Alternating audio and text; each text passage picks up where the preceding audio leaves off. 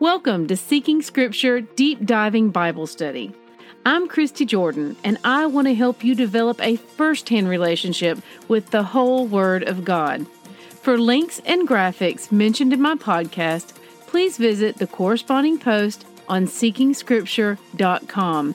May Yahweh bless the reading of His Word. Good morning, siblings. I'm so grateful to be in this wonderful family with you. Today's readings are First Chronicles chapter 7 through 8. Rabbit Trails. I'll be expanding on the topic I picked up with y'all yesterday in today's notes. We're going deeper though, so bear with me. Today in Chronicles, embedded in our reading, we read about the descendants of Manasseh and Ephraim. Now, you'll recall that these are the sons of Joseph, born to him in Egypt. His father, Jacob, who was renamed Israel by Yahweh, thought Joseph had been killed, and upon finding that he was alive, he rejoiced and adopted Joseph's sons as his own, so that Ephraim and Manasseh became tribes of Israel. See Genesis 48, verses 1 through 6.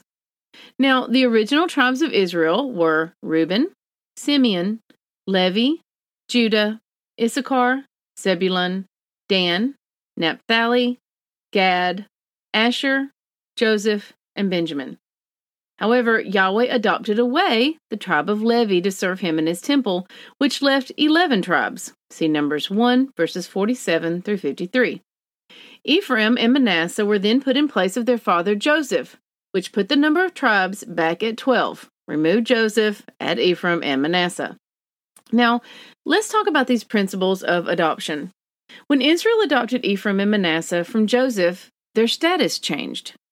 They were to be considered Israel's own sons from that day forward and given all the privileges and expectations of such. Israel granted them full inheritance as rightful heirs to his property and gave them special favor. The tribe of Levi was no longer to be counted among the Israelites because they were set apart to serve the Father. Their status changed and they were no longer to be considered part of Israel. They were set apart to serve Yahweh in his tabernacle and temple.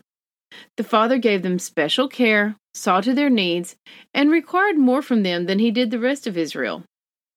Does this sound familiar? Think of the language belonging to Yahweh, serving Him, set apart from the world. It sounds a lot like our adoption story, doesn't it? When we turned to Him, set our hearts to serve Him, and became His. What does the Father do in return? Well, just as with the Levites, He sets us apart expects more of us, shines his face upon us, teaching us and ministering to us and showing us partiality as his own children. But where's the Father's temple now?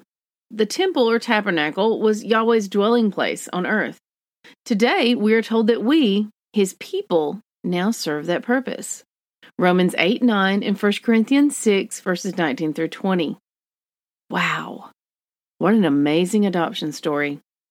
But it goes even deeper. We've been reading from Genesis about how Israel is Yahweh's set apart chosen people. But what of those of us who are not descendants of the physical tribes of Israel? Recall all of those verses in Genesis, in Exodus, in Numbers, in Leviticus, in Deuteronomy, all the scores of people who sojourned with Israel, who believed in the God of Israel, who honored him, such as Rahab, who joined themselves to him. Do you remember all those passages about the foreigners among you who choose to reside and serve the God of Abraham, Isaac, and Jacob? Yahweh has always, always, always made a way for people to join to Him.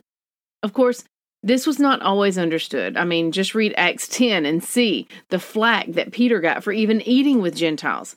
But Yahweh showed him that Gentiles who joined themselves to Yahweh were to be considered every bit as much his chosen people. Spiritually, they were every bit Israel, just as much as the physical descendant of the tribes. Yahweh did not abandon his chosen children. See Jesus in Matthew 15 24 and Romans 11. Seriously, y'all, check out that verse in Matthew 15 24. But he did enlarge the family. And that is where we come in.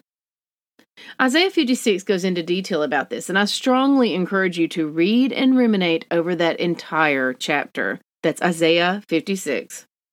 In it, the Father speaks of the foreigners who join themselves to Him, and He promises that He will give them a name better than sons and daughters, and that they won't be cut off from Him.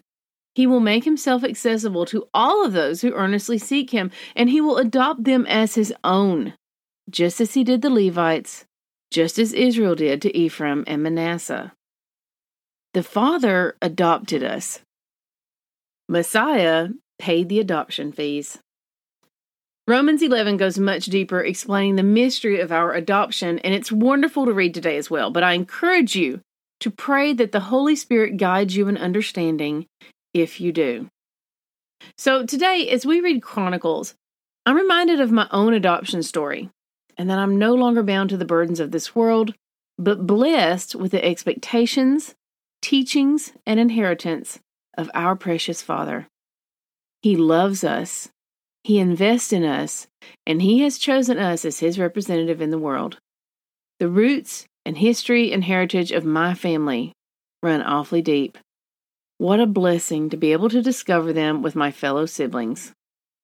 Now, the word is clear, but I want to give you the cliff notes, and then I want you to go read what the word says.